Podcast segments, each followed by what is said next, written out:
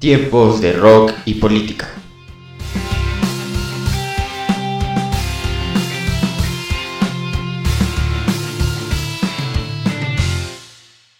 Buenos días, buenas tardes, buenas noches, dependiendo la hora en la que estén escuchando este episodio de Tiempos de Rock y Política. Ahora, en este segundo episodio, bien lo dijimos en el episodio anterior, nos adentraremos en la política como tal.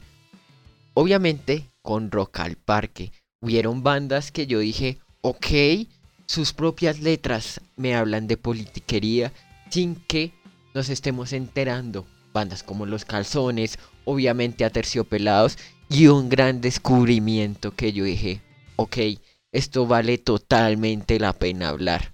Y también hablaremos de cómo Rock al Parque es una expresión política en Bogotá, cómo este fenómeno social, porque sí, Rock al Parque es un fenómeno social, así no lo queramos ver, nos da estas pizcas de rebeldía, de sazón que siempre ha querido Bogotá y siempre lo ha tenido y además obviamente hablar de su parte política, que no la podremos dejar de lado. Bienvenidos a este segundo episodio de Tiempos de Rock y Política.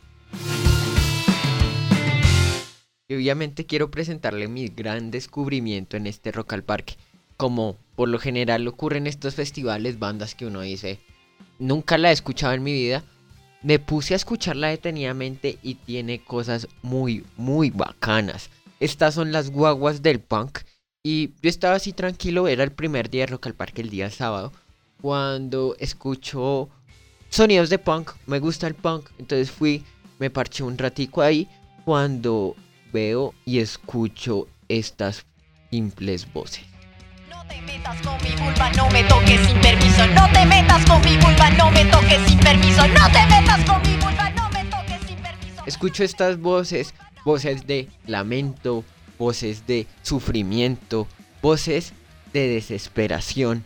Y es lo que representan las guaguas del punk. Con unas letras que uno decía, ok, hay que coger esto con pinzas. Sobre todo con la canción que acabamos de escuchar, que se llama Maldito Violador.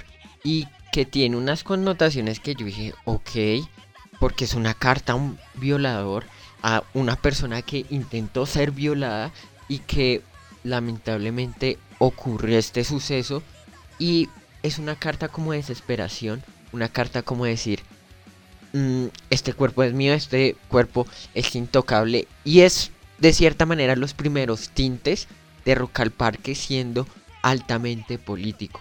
Porque es que una canción que dice, no te metas con mi vulva, dice mucho de qué decir, sobre todo con esta connotación política y esta connotación tan feminista que vivimos escuchando este primer grupo de punk de Pasto, que es bastante curioso que es de Pasto, y fue una experiencia bastante gratificante en cuanto a eso, al ámbito político.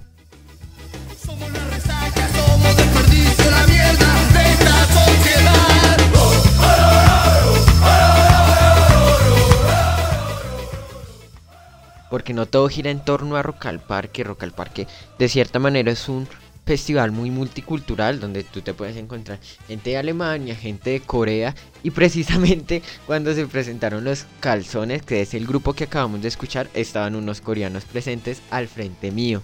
Pero por otro lado, quiero que analicemos la letra de esta canción, Caras y Caretas, que la cantaron el día domingo en Rock al Parque y que tienen una función hacia la corrupción y el desperpento político que viven en Argentina, porque tienen una crisis política mm, bastante grande, sobre todo porque es un país muy tildado hacia la izquierda, un país que tiene varios presidentes de izquierda hace más de 20, 15 años y se reflejan estas pequeñas palabras que el mismo título de la canción lo dice.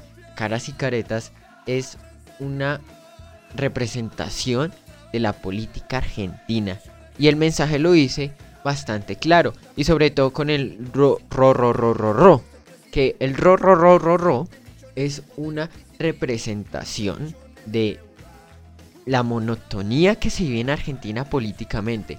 Porque hasta ahorita que Milei quedó presidente, se sabe que van a cambiar este chip, ojalá para bien, ojalá para mal, pero eso no lo sabremos hasta dentro de unos pocos años. Pero es la deconstrucción que quiere hacer los calzones.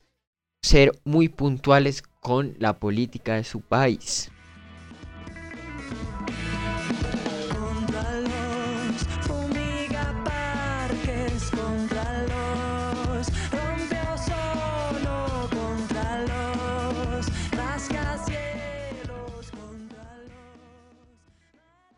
Y si queríamos hablar de sátira política, obviamente teníamos que nombrar a Terciopelados.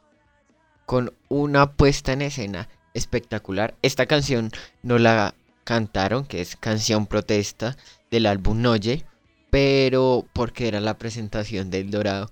Un álbum que tiene unos tintes de política que déjame decirte que son buenísimos, buenísimos, buenísimos. Veas por donde lo veas. Tienen una canción que ya la habíamos mencionado en el podcast pasado, que es Conexión Colombia. Y creo que es una canción que refleja muy bien todo lo que quiere transmitir a Terciopelados con su música. Sobre todo porque es que hacerte poguear una estrofa del himno nacional no lo hace cualquiera. Con la magnitud que lo hace a Terciopelados. Y creo que si queremos hablar de política, toca dedicarle un gran capítulo a Terciopelados. Porque a Terciopelados y la política y la música van abrazados de los brazos.